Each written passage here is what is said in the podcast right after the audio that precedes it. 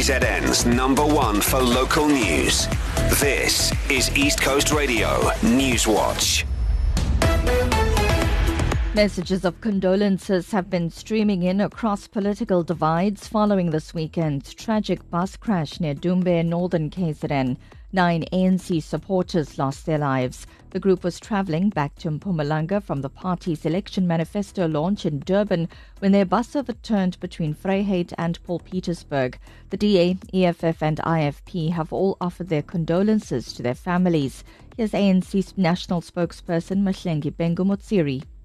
Our comrades exemplified an unwavering commitment to the ANC. It is a true tragedy that there be such a loss of lives. We send our heartfelt condolences to the families of the departed comrades, their relatives, and friends. We also wish those injured a speedy recovery.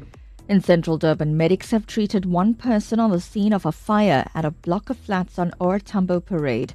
The blaze broke out on the 14th floor last night. Firefighters were able to quickly douse the flames. ALS paramedic spokesperson Garrith Jamieson says a woman was injured. On arrival, paramedics found the Durban Fire Department already in attendance, busy extinguishing the fire. One patient, a female, believed to be in her 60s, had sustained minor injuries and was treated on scene by advanced life support paramedics. However, she refused further treatment. And Israel's military has presented its war cabinet with a plan for evacuating civilians from the Gaza Strip. This after the Prime Minister insisted that a ground invasion of Rafah must take place.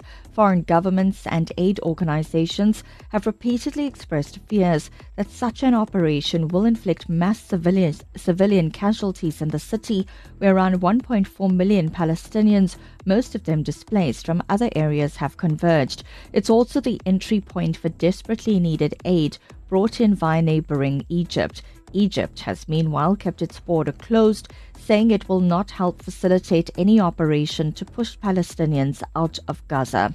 The Israeli military campaign has killed more than 29,000 people in the region. It's in response to Hamas's October attack, which resulted in the deaths of more than 1,100 people in Israel.